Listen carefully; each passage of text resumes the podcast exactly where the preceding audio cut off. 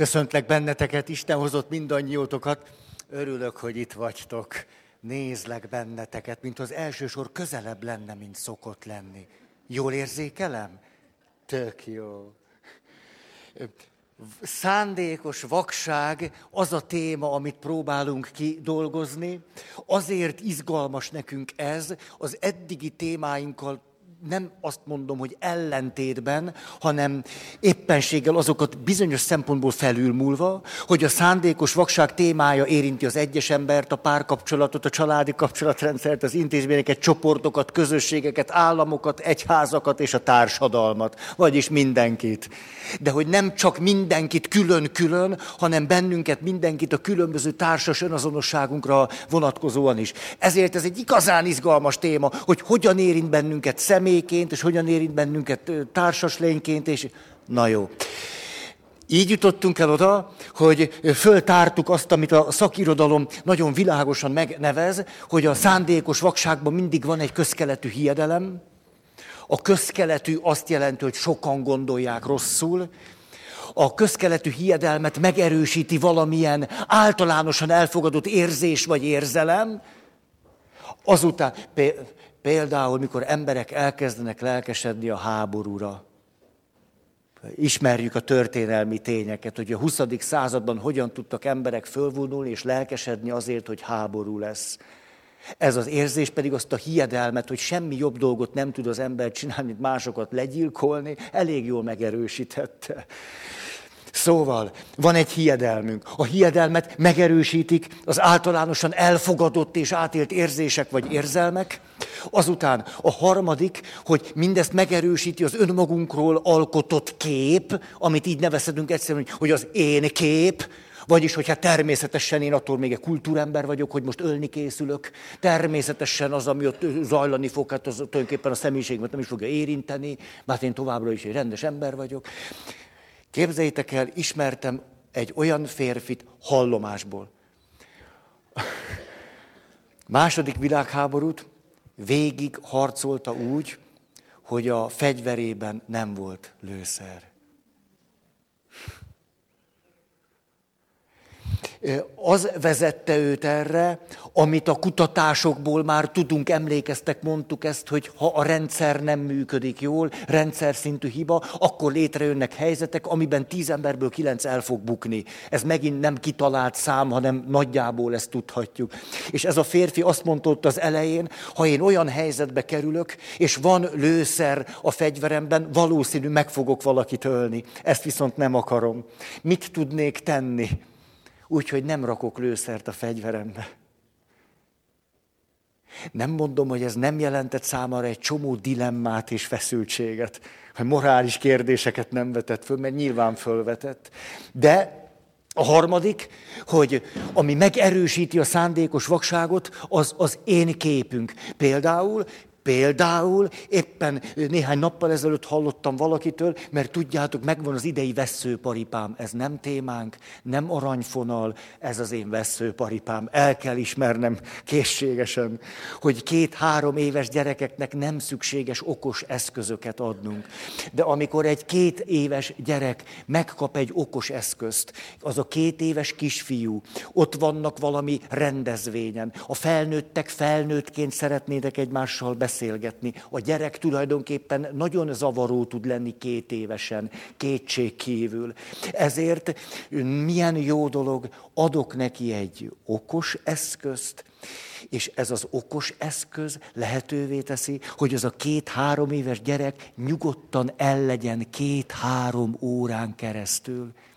És én anyaként és apaként hátradőlök, és azt mondom, milyen ügyes is vagyok. De milyen jól tudjuk használni ezeket a dolgokat. Milyen sok családban mekkora probléma ez, hogy a felnőtteknek nincs szabad idejük. És lám-lám, a mi kis katikánk, a mi kis petikénk, milyen jól el volt. Igen, és húsz év múlva zombi lesz.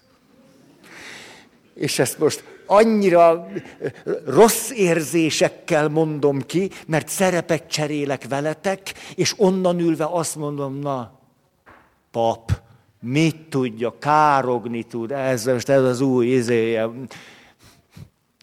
Tehát az én képem az, amikor a gyerekem három órán keresztül elfoglalja magát két-három évesen egy okos eszközzel, hogy ügyes. És ezt, hogy ügyes szülő vagyok, ezt egymással meg is erősítjük, megbeszéljük, hogy más ügyetlen szülők hogyan próbálnak valahogy a gyerekeikkel zöldágra vergődni, míg nálunk mennyire flottul megy minden. És ez a szándékos vakságunkat, a hiedelmünket jól meg fogja erősíteni. Mi történt? Most csak nem akarok itt leragadni. Képzeljétek el, ma egy előadásból jövök, és az előadásban társkapcsolati kommunikáció volt a téma, és egyszer csak olyasmi történt, amik soha nem történt előadásban, egyszer csak nők elkezdtek bebe kiabálni, hogy hol vannak akkor normális férfiak? Ez történt komolyan, de úgy, hogy itt akkor egymást föl is erősítették, hogy igen, hát akkor, és akkor mikor érnek már minket utol? Mert ugye pontot tartottam, hogy a nők általában nagyobb társas és érzelmi intelligenciával rendelkeznek, és nőként elvárom egyre inkább, hogy a férjem legyen egy olyan valaki, aki pallérozó társas és érzelmi intelligenciával rendelkezik, és nem is tud jobb programot kitalálni este, mint egy három órás beszélgetést. És a, a annak minden színével, illatával és formájával és szépségével, és természetesen a foci meccset meg kifejezetten zsigerileg unja. És, a, és föl kiáltottak nők, de nem egy, tehát, hanem egymás, vagy vették át ezt, hogy igen, igen, normális férfiak, mikor érnek már utol, és, és ez önmagában is érdekes volt, hogy egy, milyen, a szenvedély tüze föllobbant a negyedik, nyolcadik sor között, de hogy egyszer csak hátul pedig férfiak elkezdtek beszólogatni a nőknek.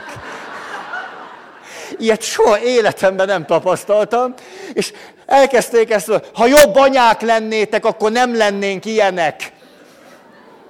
Gondolkodni kéne, nem károgni, ti feministák. Képzeljétek ezt el!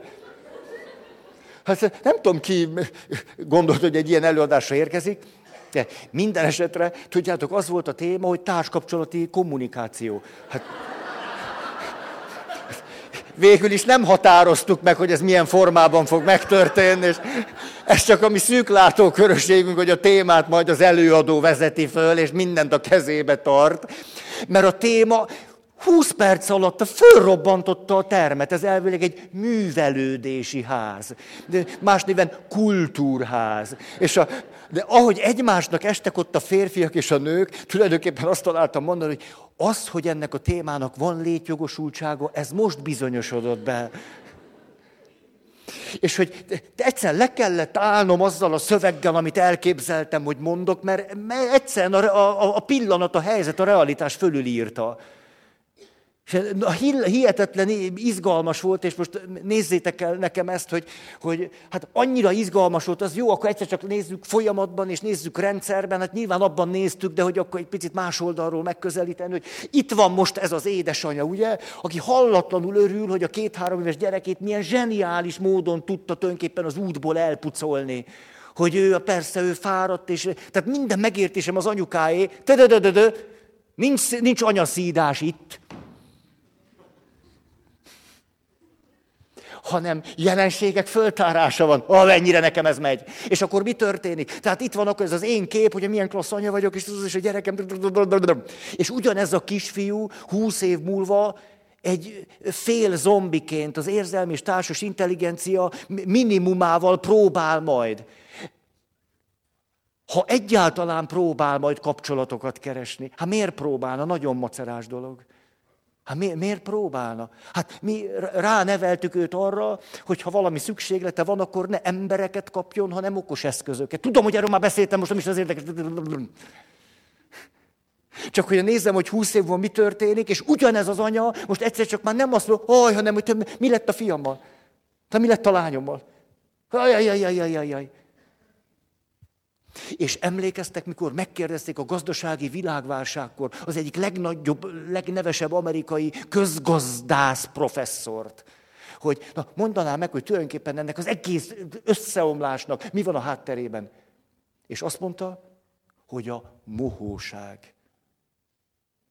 Na most képzeljünk el egy két éves és egy három éves kisfiút, akit nem egy anya nyugtat le, és nem az lesz az alapélményem, hogy tulajdonképpen amikor nekem valami hiányzik, vagy feszült vagyok, vagy nem vagyok biztonságban, vagy vágyaim vannak, szükségleteim, azt se tudom, mi hiányzik. Hát két-három éves vagyok, egyszerűen csak ideges vagyok, hát mit tudom én, mi hiányzik, egy kis kölyök vagyok.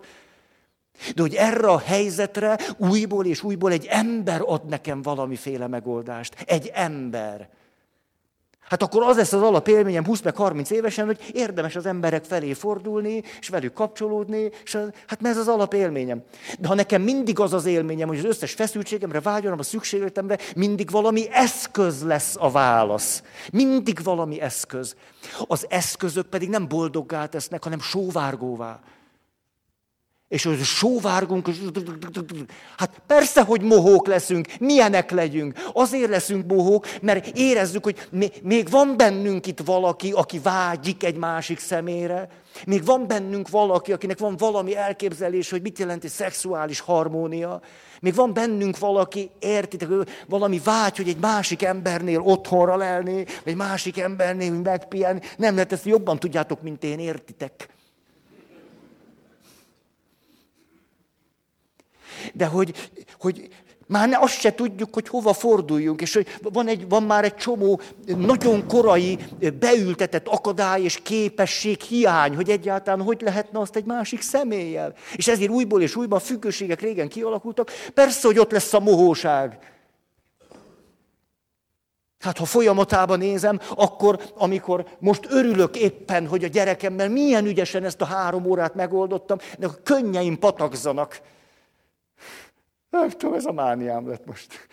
Tényleg, na most, tehát föntartja a szándékos vakságot az én kép. Nyilván egy idealizált én kép. Az orvosok mindig jót tesznek, a papuk mindig okosakat beszélnek, vagy nem tudom.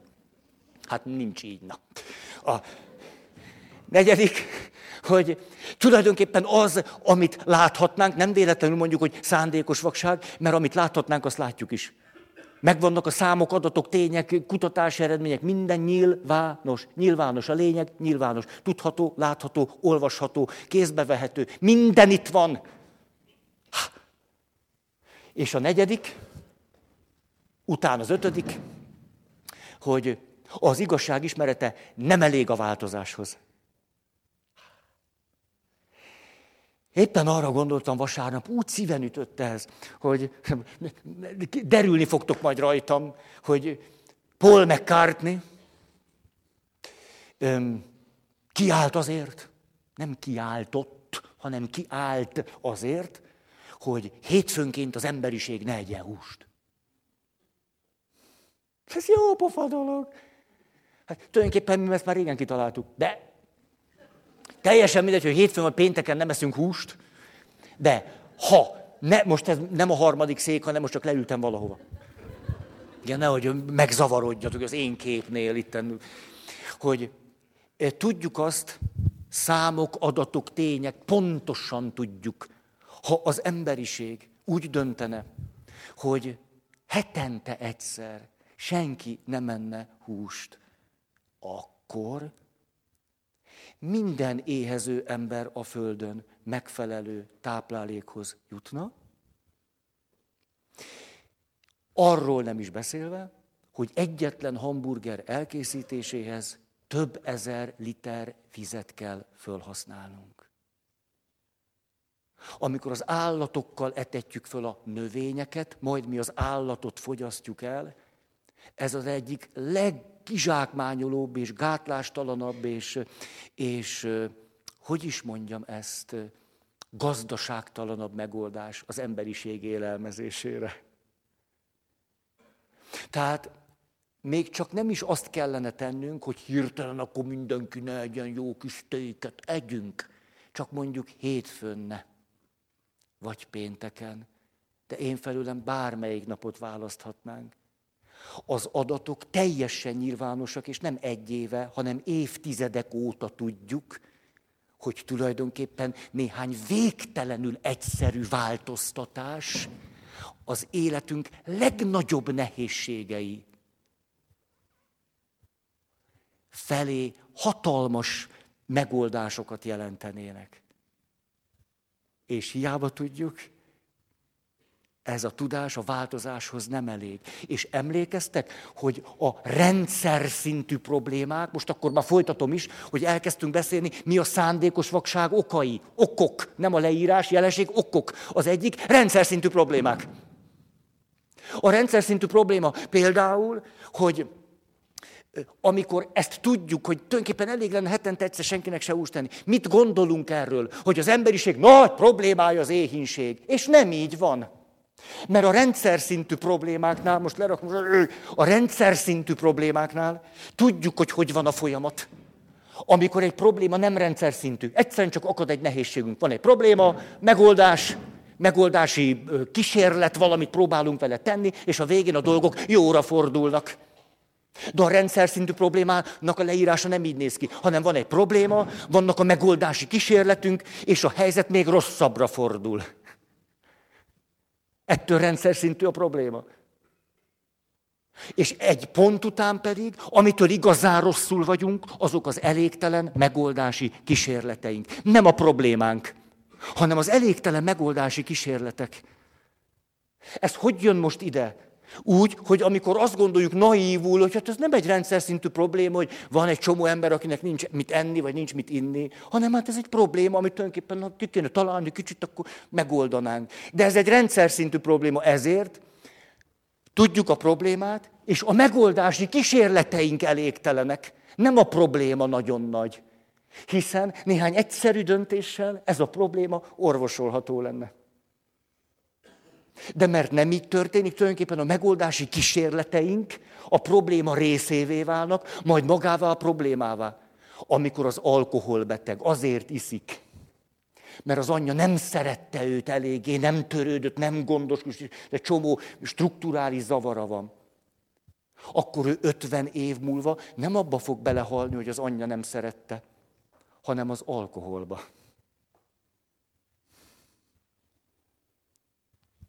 Ezért merem azt mondani, hogy például az, hogy a Földön vannak emberek, akik éheznek, az egy rendszer szintű probléma, és az igazi nehézségünk már nem az éhínség, mert azt így meg lehetne oldani.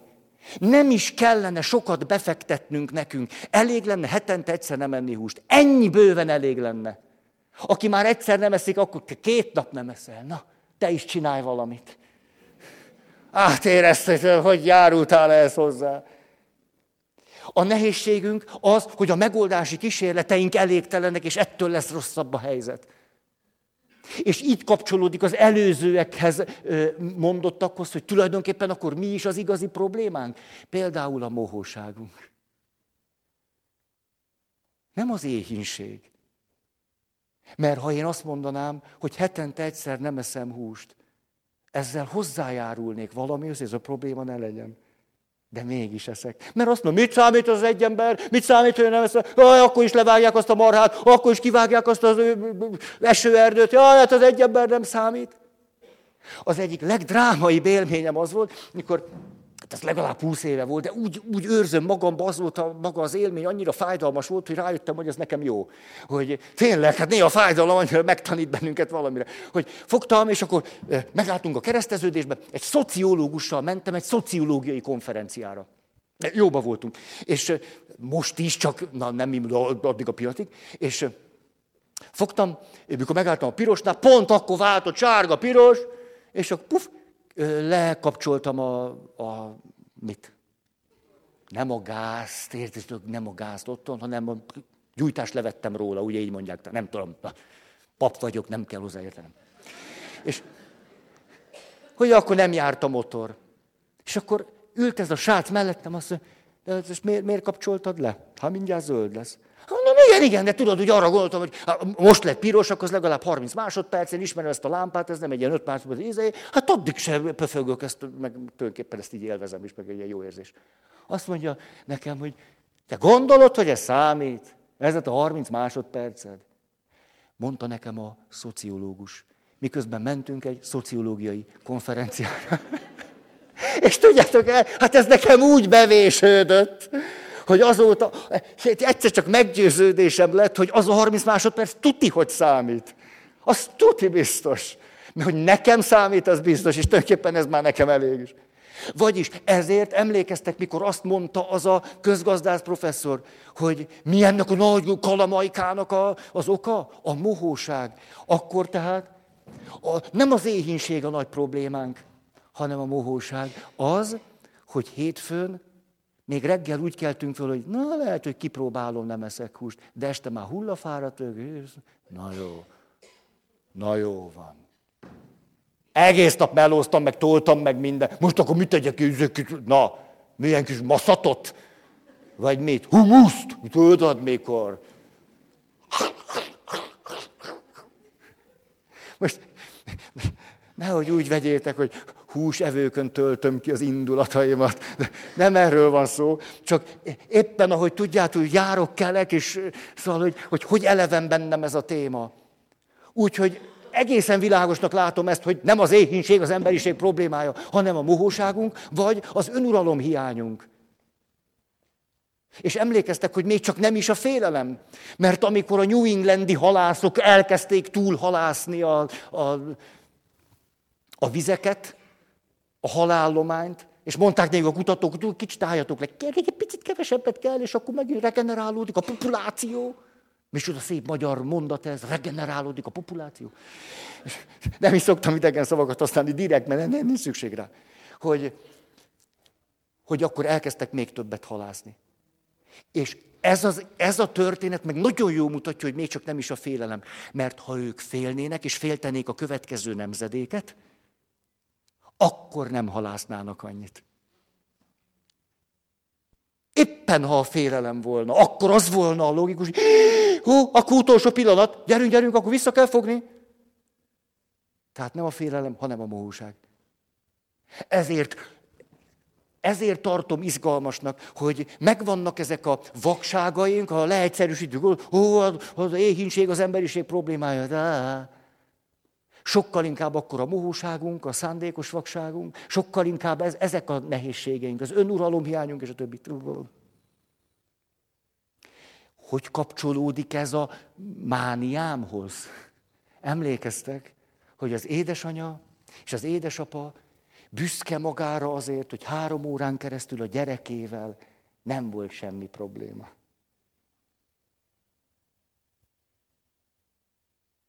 És az jó van, értitek már, ugye? Most nem, ne, na, de gyerünk! Első ok, így neveztük meg, hogy rendszer szintű problémák. Ha rendszer szintű problémák vannak, létrejönnek helyzetek, amiben aztán az egyes ember tíz esetből kilenc el fog bukni. Hm? Hm. Második, hogy egyirányú figyelem, tehát már eleve tik-tik-tik kiszűrünk bizonyos dolgokat, ne is lássuk őket.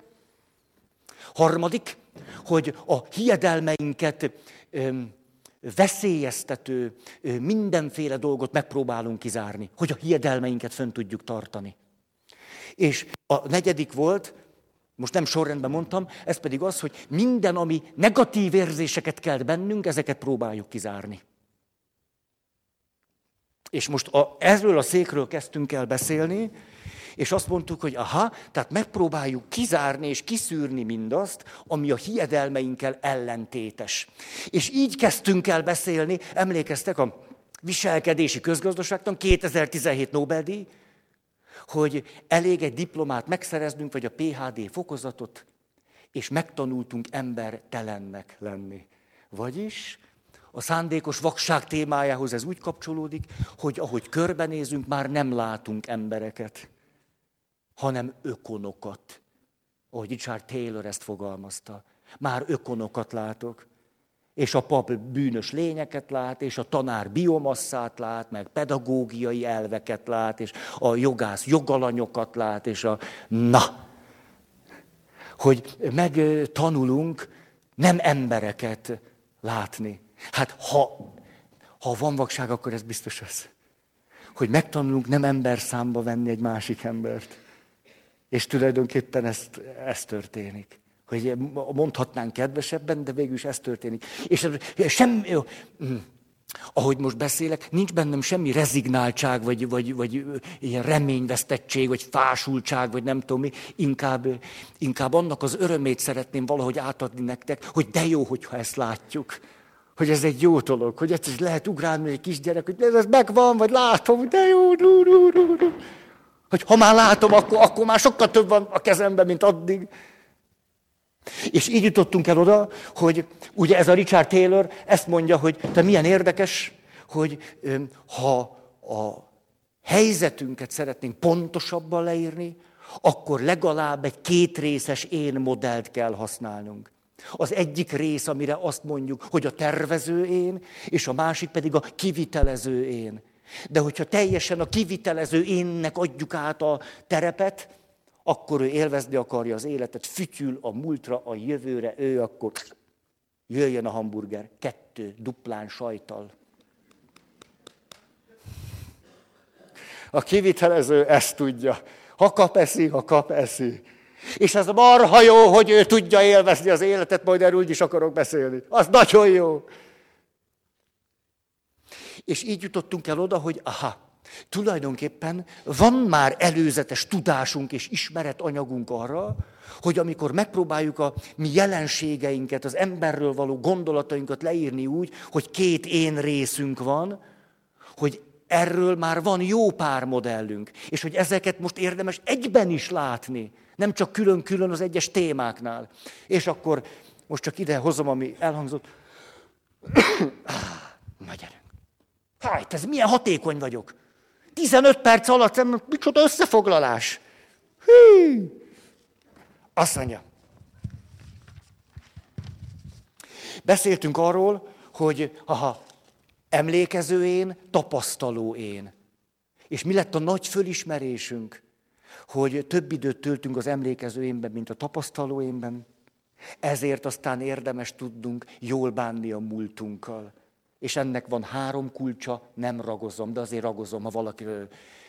Tudom a múltamban a csúcspontokat, nagyon világosan látom a pozitív fordulatokat, és tudom, hogy a múltam kapcsolatait, eseményeit, történéseit legalábbis magamban, hogyan tudom egy reálisan pozitív befejezéssel őrizni.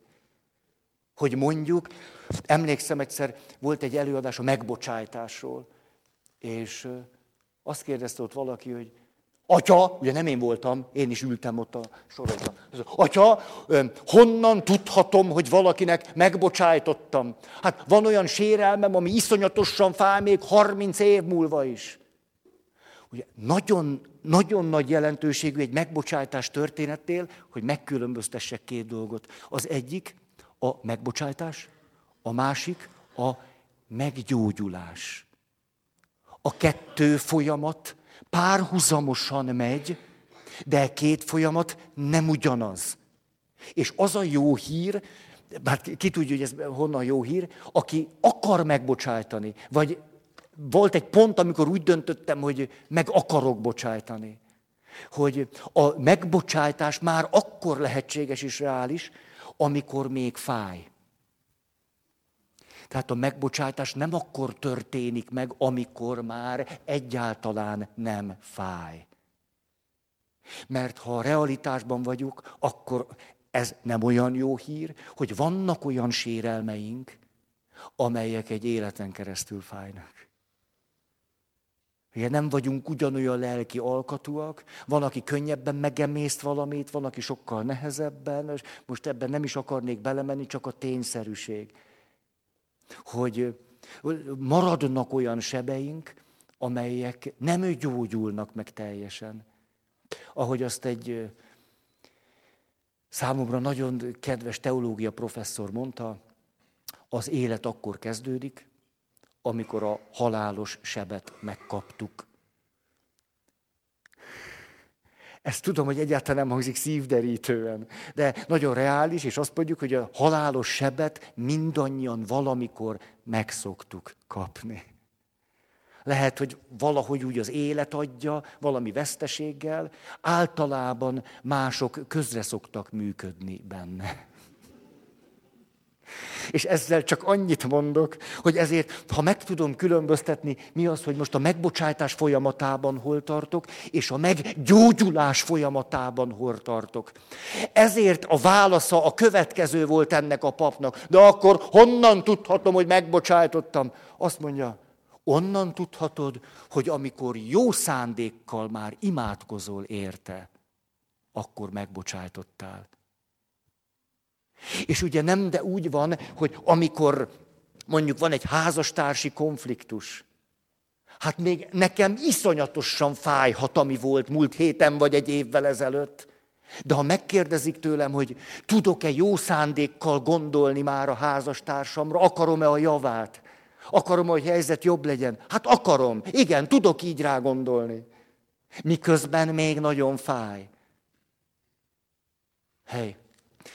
Tehát beszéltünk erről, hogy az emlékező én és a tapasztaló én, és ezért az emlékező én egy megbocsájtási és meggyógyulási folyamatban, mikor azt mondja, én azt sejtem, vagy gyanítom, hogy ez a fájdalom, ami bennem van, ez lehet, hogy még sokáig megmarad. Az is lehet, hogy talán sose gyógyulok meg. De én akarom az ő javát hogy úgy képzelem el, mondjuk egy hívő ember azt mondja, én úgy képzelem el, hogy nem akarnám, hogy ő ne üdvözüljön. Hát ez nagyon fáj, meg ez nem piszok dolog volt, de hát, hát ezt nem akarnám neki, hogy na... Mm. De ha csak a javát tudom akarni, akkor azt mondom, számomra ez a nagyon fájdalmas történet most ott tart, hogy én a javát akarom. És ez egy pozitív befejezés. Tehát beszéltünk erről, most mindig a viszonyoknak a tapasztalata vagy tanulsága érdekes számomra. Itt az első, hogy, hogy a, a jól létünk egyik kulcsa, nem is a jelen, hanem a múltnak a bennünk élése. Második, amiről beszéltünk, lassú és gyors. Ugye, lassú részünk, gyors részünk, lassú gondolkodás, Kahneman, ott arra jutottunk, hogy a lassúnak nem kell fölgyorsulnia. Hogy van olyasmi, ami csak lassan tud bennünk megtörténni. És hogy az a jó, hogyha szánunk időt a lassú dolgok megtörténésére bennünk. A, ha mindig lefoglaljuk magunkat, mindig-mindig stimuláljuk magunkat valami gyors dologgal, hogy de nagy dolog, egyszerűen csak időt szán, például időt szánni arra, hogy valami fájjon. Szóval tulajdonképpen, most mit van, lélek sebére gondolok. Azt mondom, ez a legjobb dolog most, ami történik. Mikor gyászmisét tartok, vagy temetek, egyszer-egyszer megszoktam ezt kérdezni, hogyha tudom, hogy nem értik félre, vagy nem veszik provokációnak, vagy tudják, hogy van bennem együttérzés, hogy, hogy egyébként akarnátok-e, hogy most ne fájjon nektek ennyire? Most. És tudjátok, az az érdekes, hogy fölteszem ezt a kérdést, egy csomó ember, aki addig egyáltalán nem figyelt rám, mert éppen gyászol, ugye, de mással van elfoglalom, hogy a papot hallgassa, hogy egyszer csak minden, föl, fölemelkednek a fejek, hogy mi? Hát igen, lehetséges. Hát megoldható, hogy ne fájjon annyira. Az a kulcsa, hogy ne szeressük őt annyira. Tulajdonképpen eldönthetjük, hogy, hogy fontos-e nekünk, és szeretjük-e, mert akkor fáj, vagy pedig, hát akkor, akkor nem fog annyira fájni. Azt mondjuk, hogy nem is számít. És hogy ezért például a lélek sebeinél igenis van annak jogosultsága, ami egészen abszurdnak tűnik, hogy egyszerűen megengedem, hogy fájjon. És tudom, hogy ez a fájdalom, ez most rendben van. Hogy most pont valami olyasmit csinálok, ami a legjobb dolog. És hogyha most innék helyette, vagy ennék helyette, vagy egy éjszakás kalandban lennék, az pont nem lenne ennyire jó. Ez sokkal élvezetesebb lenne, de nem lenne olyan jó. Következő, tehát itt arra jutottunk, hogy a lassú részünk nagyon értékes. Azután nem kell fölgyorsulnia. Beszéltünk a gyerekről és felnőttről, ott pedig arra jutottunk, hogy a gyereknek nem kell fölnőnie, hanem szabadnak és egészségesnek érdemes lennie. Azután beszéltünk a, arról, hogy boldog embernek lenni, vagy csak boldognak érezni magunkat. ott arra jutottunk, megint csak milyen izgalmas dolog, hogy aki arra törekszik, hogy boldog ember legyen, ő nagy valószínűséggel többször fogja magát boldognak érezni. És aki arra törekszik, hogy boldognak érezze magát, ő nagy valószínűséggel alig fogja magát boldognak érezni, és ezért élvezetek után fog nyúlni, amitől pedig sosem lesz boldog. Hm. És akkor ez az, amiről nem beszéltünk. Az individuális én és a társas én. Hogy minden kultúrának, meg szubkultúrának megvan a véleménye arról, hogy az individualitásunkat érdemes kidolgozni, és mindenféle csoport és közösség és intézmény az csak zavar bennünket ebben, mert korlátoz, meg akadály. Vagy pedig, hogy a társas énünk az igazi rendes énünk, és az individuális énünk csak bele piszkít nekünk a dolgainkba. Nem olvastam ezt a könyvet, csak a címét olvastam, hogy az ego az ellenség. Lehet, hogy ti láttátok könyvesboltba. Az ego az ellenség. Pusztítsd el az egót, hogy jól legyél. Hát ha az ént elpusztítjuk, akkor nem tudom, ki fogja vezetni a hajót. Hát az énre szükségünk van.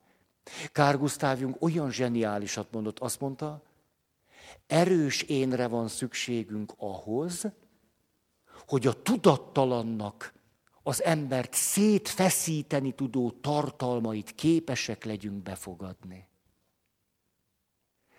Ha nincs elég erős énünk, a szándékos vaksághoz fogunk menekülni. Mert hiszen állandóan fenyegetve érezzük majd magunkat. Egy erős énnel az nem önzés, meg nem egoizmus. Egy erős énnel megengedhetem magamnak, hogy azt mondjátok, Feri, te a papos történetet idén már kétszer mondtad el. A te lelkeddel is Imre az már kétszer hangzott el, most mondott harmadszor. Hmm. Szóval, ha van elég erős érünk, és valaki azt mondja, ez, ez nem volt jó, vagy, akkor, akkor ezt el tudjuk viselni. Anélkül, hogy akarnánk támadni, menekülni, védekezni, vagy lefagynánk. Ezért az individuális én és a társas én összefüggésében, ahogy látjuk magunkat, nem az a jó megoldás, hogy eldöntjük, hogy melyik a jó, és melyik a rossz, csak azt ütjük, vágyjuk, hanem vágjuk, vagy vágyjuk, ez nem mindegy, hanem megpróbálunk egyensúlyt létrehozni. És ez kifejezetten nehéz lesz.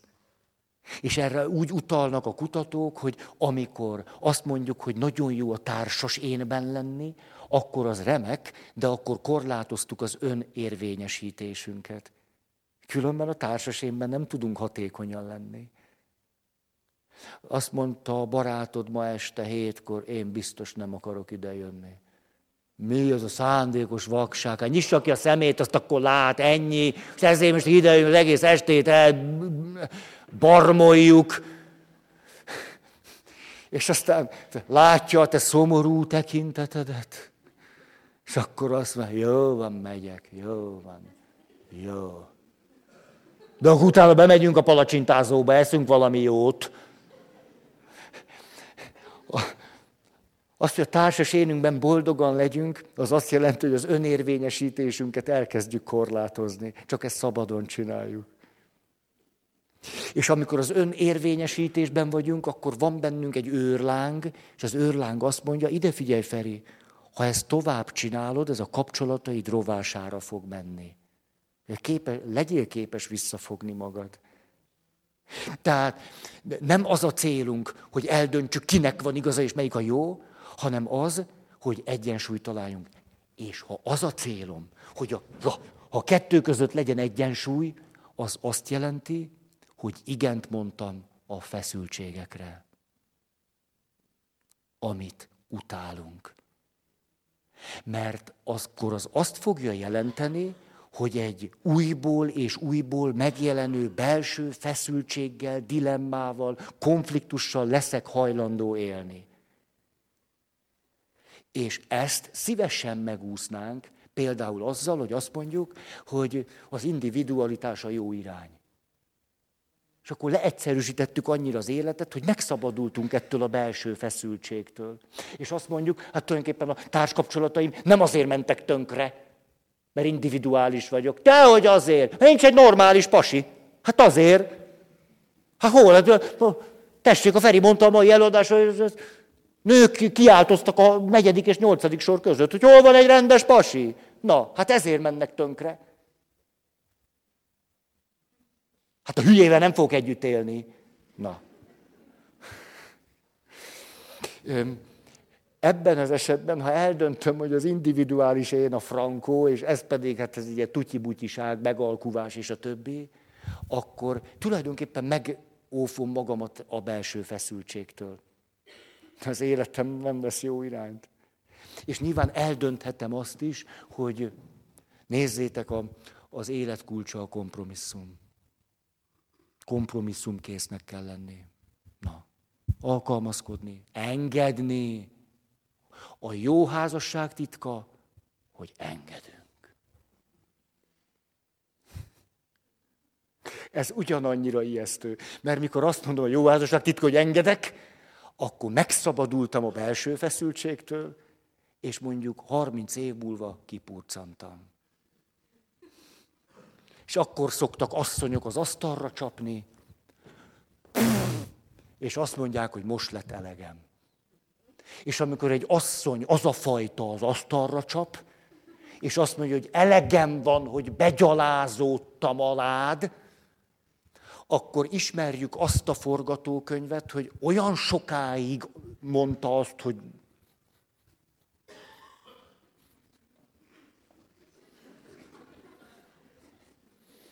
hogy azzal, ahogy az asztalra csapott, azzal a lendülettel már írja is a jogásznak a vállást. És attól kezdve az egész drámai. Ismeritek ezt a forgatókönyvet, ugye? Hogy valaki nagyon itt ül, és amikor egyszer csak úgy kicsordul és fölrobban ez az egész, akkor viszont már nem lehet vele szót érteni. Semmi esélye a megújulásnak.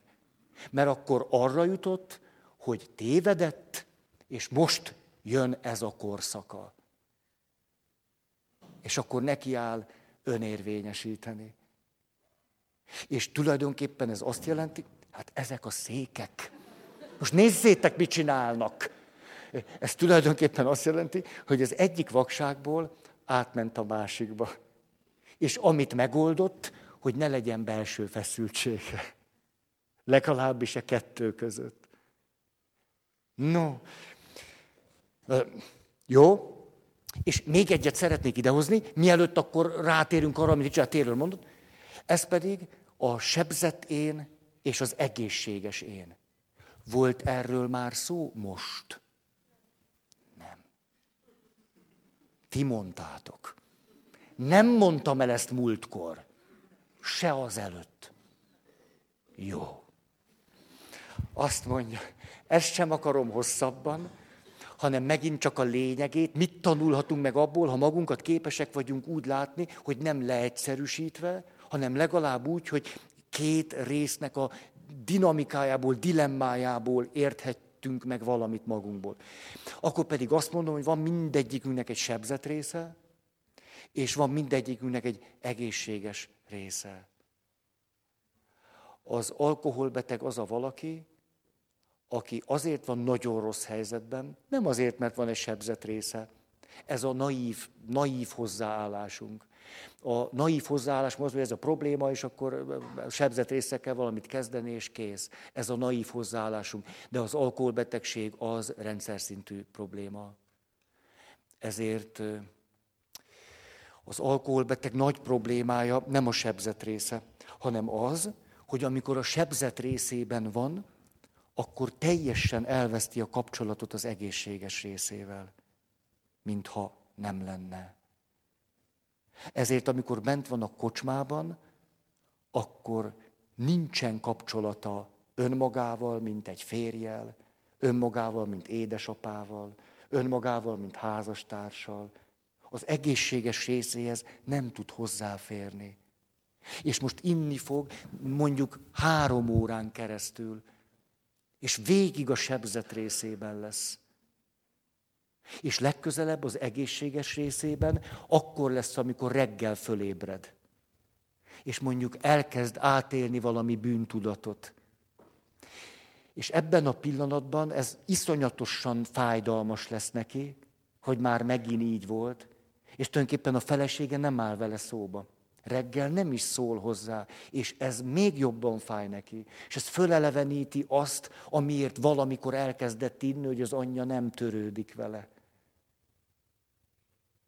És ezért délután átlép a sebzet részébe, és megint inni fog. Például a szenvedélybeteg nagy nehézsége nem az, hogy van egy sebzet része, hanem az, hogy amikor a sebzet részében van, elveszti a kapcsolatot az egészségessel. És amikor az egészséges részében van, akkor tagadja a sebzet részét. Azt mondja, hogy lennék ma alkoholista? Bármikor lerakom a porrat, ne szórakozzunk. Nagy bőtbe sose iszok. Tudjátok, az alkoholbetegség egyik tünete az időszakos leszokás. Az egy tünet, és négy tünet már elég ahhoz, hogy azt mondd, hogy alkoholbeteg vagyok.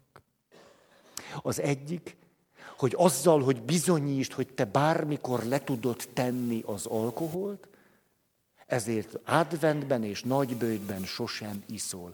Tudjuk, hogy az időszakos önmegtartóztatások, mikor ezt csináljuk, azok nagyszerű módszerei a vágy fölkeltésének. Lehet számolni már csak 20 nap, már 15, 10, 10, 10, és húsvétkor, húsvét hétfő, erezd el a hajam! Illetve december 25-e estétől, mert a 26 az akkor viszont lehet kómába feküdni, filmszakadással.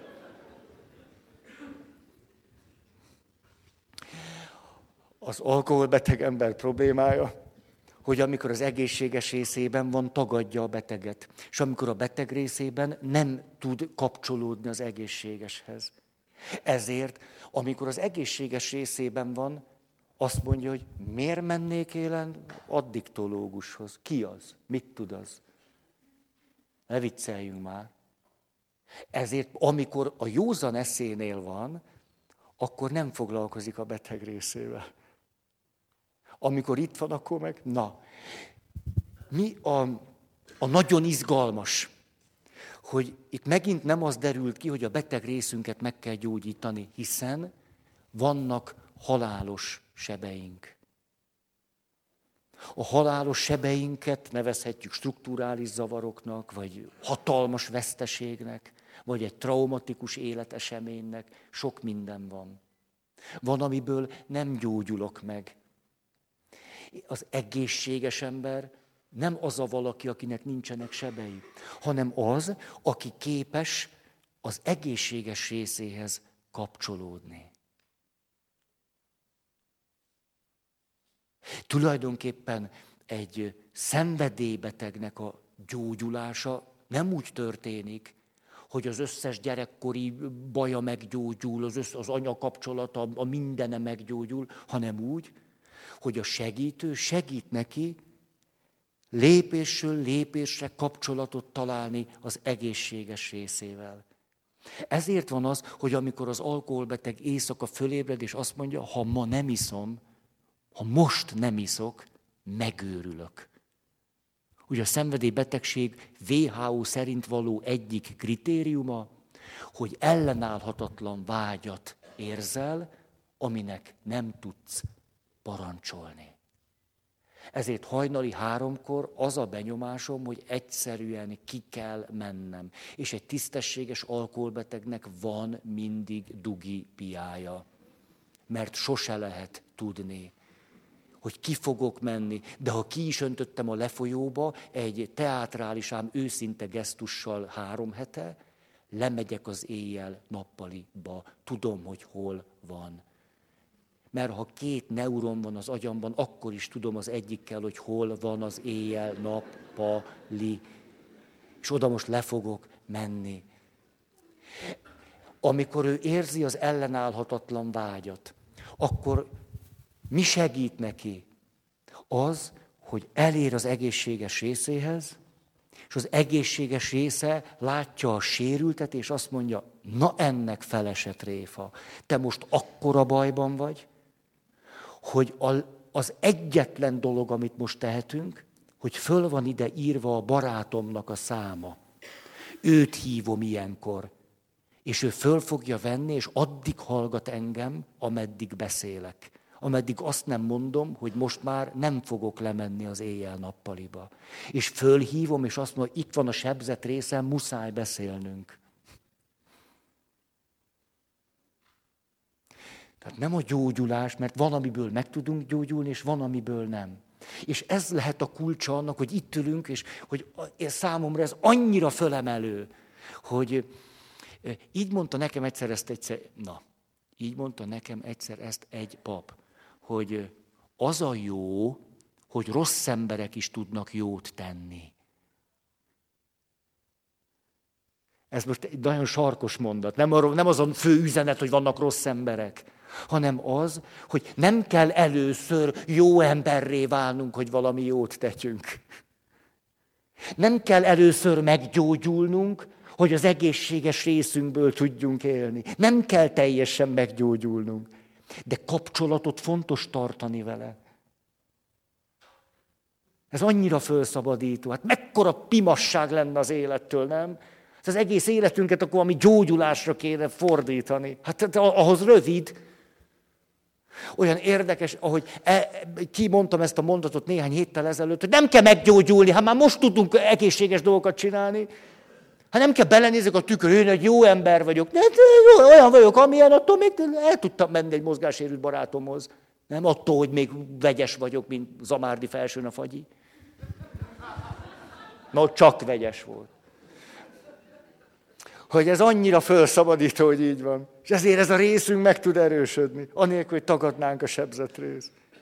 Egy házastársi konfliktusnak, amikor kialakult a kölcsönös neurotikus allergia, és prüszkölök a másiktól, rosszul vagyok, fuldoklom tőled. Most direkt nem nézek senkire, csak a kamerába. Fuldoklok tőled. Hogy de nagy dolog, ilyenkor azt mondani, hogy te tudod, hát kétség kívül eléggé allergiás vagyok. Hát nem elve, nem azt mondani, hogy hát nyilvánvaló, hogy te, vagy, te nem vagy normális. Hát nyilvánvaló, hogy nem lehet veled élni. Hát a vak is látja, az összes barátnőm megmondta. Jó, hát én azért rádolgoztam erre, de...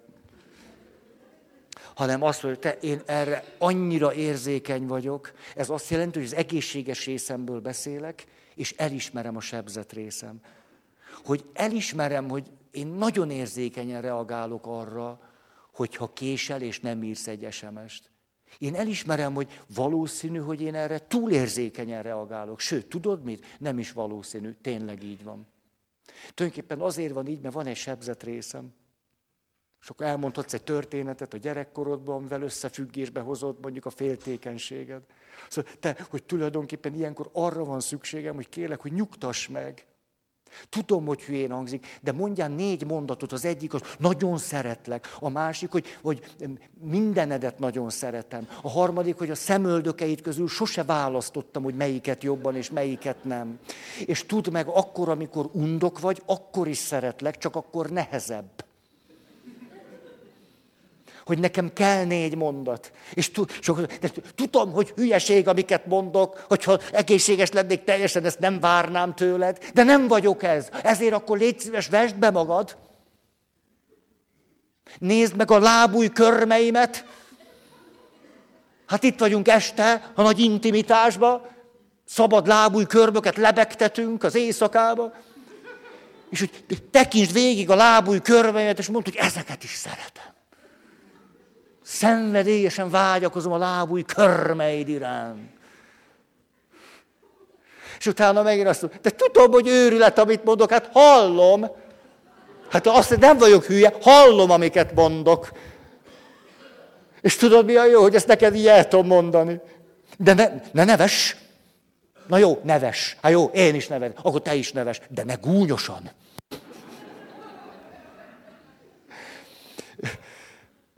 Na, ez egy olyan beszélgetés, amiből valami jó tud kisülni. Azért, mert miközben az egészséges részemben akarok lenni, és ragaszkodom, hogy valahogy innen legyek, hogy egyáltalán nem tagadom a sebzett részem. Akkor átcsúszok a sebzett részembe, akkor azt mondom, hogy te úgy szeretném másképp csinálni, most nem megy. Nem, egyszerűen most nem megy. Nem, most az van, hogy most elfogy, egyszer most nem megy. Úgyhogy létszi, akkor most egy kicsit, nem tudom én, legyél felnőtt, mert én most nem vagyok az. Tehát a következő párhuzamunk az volt, hogy nem kell egy, igen, az, az nagyon, mikor egyszer egy, egy szenvedélybeteg embernek azt mondtam, hogy de akkor már több mint egy éve beszélgettünk, akkor már volt alapja. Már annak, hogy tudtam, hogy nem ért félre, vagy ez nem esik neki annyira, hogy még rosszabbul legyen. Mondtam neki, hogy de tudod, hogy te sose fogsz meggyógyulni. A, a szememben van a rémülete, ahogy ezt meghallotta tőlem. No, hát ezt én most már merem neked mondani. Hát az egészséges észeddel tudod ezt hallani. Te tudod, hogy én miről beszélek. Az egészséges észeddel beszélek most. Te pontosan tudod, ha nem hazudsz magadnak, hogy sosem fogsz teljesen meggyógyulni. És akkor láttam, hogy, láttam, hogy eltelik az az 5 másodperc, meg a 15, meg a 35, és egyszer csak azt mondta ez a nő, férfi, férfi, nő, hogy, hogy de úgy megrémültem, ahogy ezt mondtad, hogy tulajdonképpen én, én mindig azt mondtam magamnak, hogy nekem meg kellene gyógyulnom. És hogy ez azért volt iszonyatosan ijesztő, mert belül meg tudtam, hogy ez nem fog menni. De ha azt mondod, hogy nem is kell meggyógyulnom, de hogy így is lehetek jól, hogy anélkül, hogy meggyógyulnék, képes lennék nem inni, Hát ennél felszabadítom, ha nem kell meggyógyulni, és fogok tudni nem inni. Így van. Ez nem egy jó hír. Nem kell meggyógyulnom, és fogok tudni nem inni. Alkoholt. Azért vizet létszi. Tehát a következő párhuzam így volt, hogy mikor megnézzük, hogy le tudjuk magunkat írni, hogy van két részünk, hogy akkor sosem derült az ki, hogy az egyik győzze le a másikat. Az egyik vegye semmibe a másikat, az egyik alázza meg.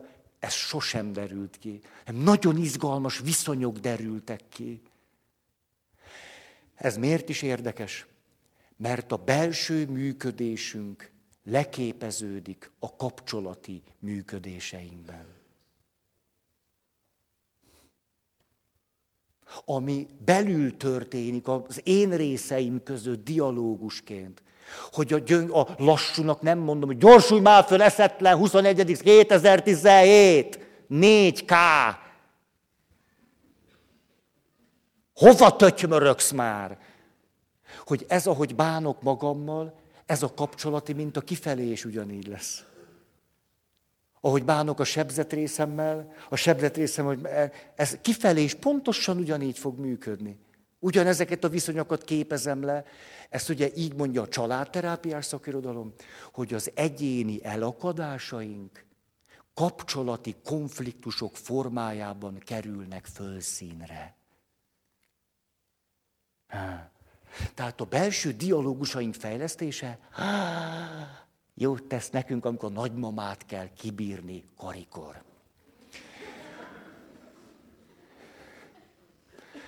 És akkor most jön a, az utolsó, amiről akarok beszélni, ugye, ahogy Richard Taylor ezt mondja, hogy létezik a tervező részünk, tervező én, és létezik a kivitelező. És hogy ő elkezdte kutatni ezt, hogy hogyan lehetséges az, hogy a kivitelező én, aki azt mondja, ha kap eszi, ha kap eszi. Ha tudja, hogy ha nem enne húst heti egyszer, akkor fütyül rá. Nem érdemes leállítani a motort, mert egy ember nem számít. Szóval, hogy lehetséges az, hogy a tervező én hasson a kivitelező énre?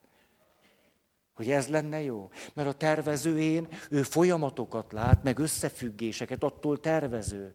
De a kivitelező én a pillanatban élvezi az életet. És ezzel sok bonyodalmat okoz. De most sem az a megoldás, hogy a kivitelező ént lebecsüljük. Az, hogy ő tudja élvezni az életet, az az egyik legjobb dolog, ami lehetséges. Annyira jó élvezni az életet. Az nagyon-nagyon-nagyon-nagyon jó. Ah, most iszom is egy kicsit. Ez a köszönöm. Rá van írva. Igen ám, de a kivitelező én elég okos. A tervező én elég okos, ismeri a kivitelező én gyöngeségeit. Hmm. Az egyik lehetőség az, amit Odysseus tesz. Az ő okossága az, hogy tudja, hogy ha a szirének énekelni fognak, neki annyi. Ezt jól tudja. A tervezőjén azt mondja, a szirének énekét, ha meghallom, én is el fogok csábulni, és odaveszek. Na jó, de én egy bolyongó Odysseus vagyok. Hát az a dolgom, hogy bolyongjak. És én szeretném meghallgatni a szirének énekét. De nem akarok odaveszni. Ez fogós. Hogy lehetne hallani a szirének énekét, és nem odaveszni? És itt jön akkor a tervező, én azt mondja, kössetek oda az árbóchoz, hadd halljam a szirének hangját, de ez nem elég, mert akkor ti is fogjátok hallani, és akkor, na, és én meg oda leszek kötve az árbóchoz, ti meg akkor szépen oda, na, ez nem jó ötlet. Tehát azt kellene csinálni, hogy szépen dugót készítünk a fületekbe, viaszból dugót, hogy ti ne halljátok, mert elcsábultok. Ezért nektek dugó, nekem kötözés. Ez nem egy ilyen 21. századi szexuális beavatási szertartás, hanem Odysseus. És azt mondja, hogy azt is kérlek, arra is kérlek benneteket, ha bármi módon követelném, hogy engedjetek el, semmiképp se tegyétek meg. Milyen zseniális a tervezőjén. Ezt úgy mondja a szakirodalom, hogy hoz egy előzetes döntést. Az előzetes döntés azokra a helyzetekre vonatkozik, amelyekben tudom, hogyha egy aktuális helyzetben leszek, emlékeztek, rendszerek, helyzetek, emberek, ha bent leszek majd egy helyzetben, és a titkárnőm egy megfelelő cuccba fölöltözve, inkább levetközve, mondanám, magát három hónapnál tovább mutatja, akkor eljön az a helyzet, hogy a kivitelező én úgy dönt, hogy hogy én tudom a saját kivitelező énemről, hogy ez akkor meg fog történni. Ezért úgy dönt most a tervező én, hogy nem hagyhatom arra a helyzetre a döntést, mert ott tíz, kilenc bukás. Ezért előzetes döntést kell hoznom.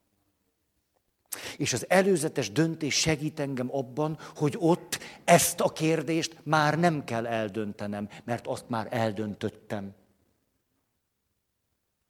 Ezért egyszerűen csak visszaemlékszem, hogy ezt nem hogy sosem fogok valamit megtenni. Soha, mert ezt már előzetesen eldöntöttem. Mert ha a helyzetben kell döntenem, el fogok bukni. Ezért ezt előzetesen kell eldöntenem. Mert a helyzetben gyönge leszek. Odysseus zsenialitása, hogy előzetes döntést hoz, de az előzetes döntésnek aztán van egy kivitelezés része is. Viasz, kötözés, utasítások adása.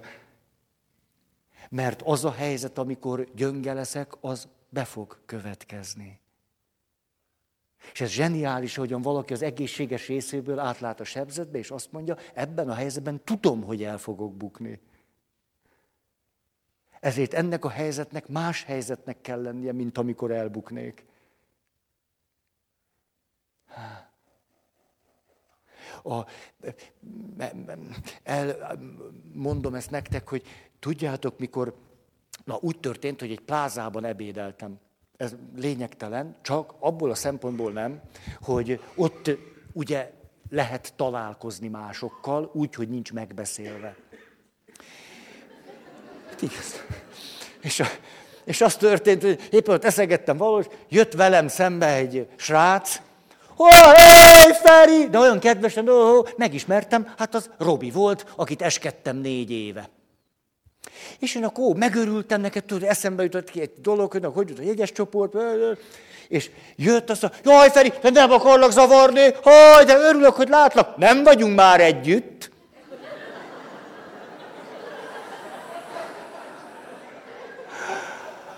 Hát értitek, és elvette az étvágyamat. De ezt olyan lelkesen mondta, hogy az, az a, hogy ő örült nekem, és ilyen lelkesen látszott, hogy, hogy teljesen minden negatív érzését kivette ebből a közlésből, és ó, nem vagyunk, ó, hát jó, te, jó, hát ma az elején, de az el, elment ez a, de, hát ez nem ez a vonat elment. Na, na most már, hogy vagy, Ferikém? És a, tudjátok, az egyik legdrámai élményem ezzel kapcsolatban az, hogy álltunk egy helyen, ott volt a vőlegény, meg a pap, és a mennyasszony sehol. Maratoni futóversenyt rendeztek. A mennyasszony abból az irányból jött, ahol futottatok. Késett 45 percet. De ez nem drámai. Hát ez, na, igen ám, de hát ugye a vőlegény úgy beszélgetett a nász néppel, a tanújával. Egyszer csak bejött a sekrestébe, én ott dekkoltam. Azt kérdezte tőle, most legyen ez a sekrestje. Azt mondja, ránézett az órájára, azt mondta, Feri, szerinted ez az egész jó ötlet?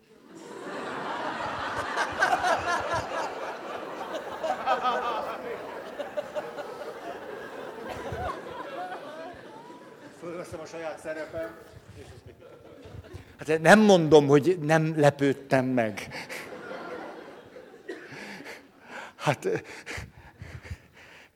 na, hát jó, most csak ennyit, ennyit akartam erről, nem akartam többet. Mikor hallottam ezt, amilyen azzal a, de szeretettel, örömmel, ilyen kedvességgel, ilyen lendület, szia Feri, és hogy beleszőtte azt, hogy már nem ér együtt a feleségével, hogy ez engem úgy szíven ütött, hogy én emlékszem, hogy a életemben először akkor elkezdtem gondolkozni, hogy tulajdonképpen egyrészt én mit szoktam elrontani, és hogy van-e, amit én, én nem csinálok jól. Tehát kell nekem valamit másképpen csinálnom. Hát én látom őket már ott hónap számra, hát most valamit kell másképp csinálnom.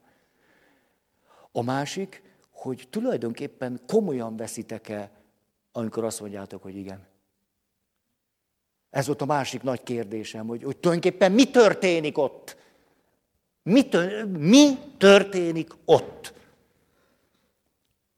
És akkor lett egy, egy félelmem, hogy lehet, hogy valaki nem veszi komolyan. Nem is veszem észre, és csak úgy... Tudjátok, hogy mondta azt egy kedves hölgy, hölgy volt, azt mondta, és téged el nem hagylak, Hol todiglan.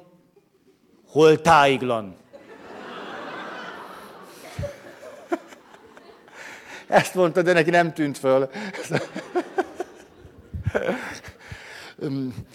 Ezekből az elszólásokból nem szoktam hosszú távú következtetéseket levonni. Viszont a másik kedvencemet hadd idézzem, amit már biztos hallottatok, ezt pedig egy férfi mondta, azt mondja, Isten engem úgy segéljen, nagyasszonyunk a boldogságos Szűz Mária, és Istennek minden szentjei, hogy téged szeretlek, szeretetből veszlek feleségül, Isten rendelése szerint, anya egy szent.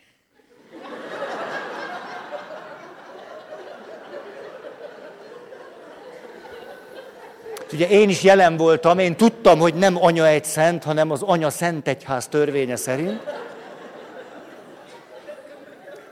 Majdnem stimmelt, csak... És én akkor hogy hangosan mondtam, hogy ez adjon egy kis támpontot, hogy az anya szent egyház törvénye szerint. És a bólintott, azt mondja, anya egy szent. Így történt, ahogy mondom. Ez volt az a pont, hogy úgy döntöttem, hogy többet nem mondom előre, mert lehet, hogy én is a probléma része vagyok. És, és képzeljétek el, hogy azóta nem mondok anya szent egyházat. Azóta az egyház törvénye szerint. Tényleg így csinálom. Na most. Szóval ott tartok, hogy arra gondoltam, hogy talán nem veszitek komolyan. De nem tudtam, hogy így van-e. És akkor álmatlanul forgolódtam, most komolyan veszitek, vagy nem? Mit, mit csinálok én? Ez egy színház, én ott statisztálok ahhoz, hogy ti magatokba azt mondjátok, hogy nem kell annyira komolyan venni. Kicsit elsunnyogunk, meg minden. Jó lesz ez. De mikor volt egy kedves ismerősöm, aki annyira komolyan vette az egész szertartást, férfi, most két férfi, az egyik annyira komolyan vette, hogy amikor kihozták a fő kaját, mindent kirakták, akkor ő kiment a WC-be hányni. Annyira tele volt feszültséggel, meg mindennel, hogy jól, meg annyira jól akarta csinálni, hogy ott, neki ott lett vége. A másik, hát az a kedvencem. Ezzel a férfivel pedig az történt, hogy annyira komolyan vette, hogy amikor kihozták az első fogást, ő elájult. És a, ez így volt, ahogy mondom. Elájult, és képzétek el, mentőt kellett hozzá hívni. De hát ott hirtelen, most, most mi legyen, fölfektették ott az asztalra. És a, így volt, ahogy mondom. És hogy fölfektették, ő feküdt az asztalon, és onnantól kezdve pedig a nász nagy, akkor az a fős. Így, így van. A lagzi. Szóval ezek meggyőztek arról, hogy komolyan veszitek. És akkor tulajdonképpen arra jutottam, hogy helyhaj, hogy amit megelőlegezek, és ez nem egy nagy megelőlegezés, hogy szerintem mondjuk így mindenki komolyan veszi aznap.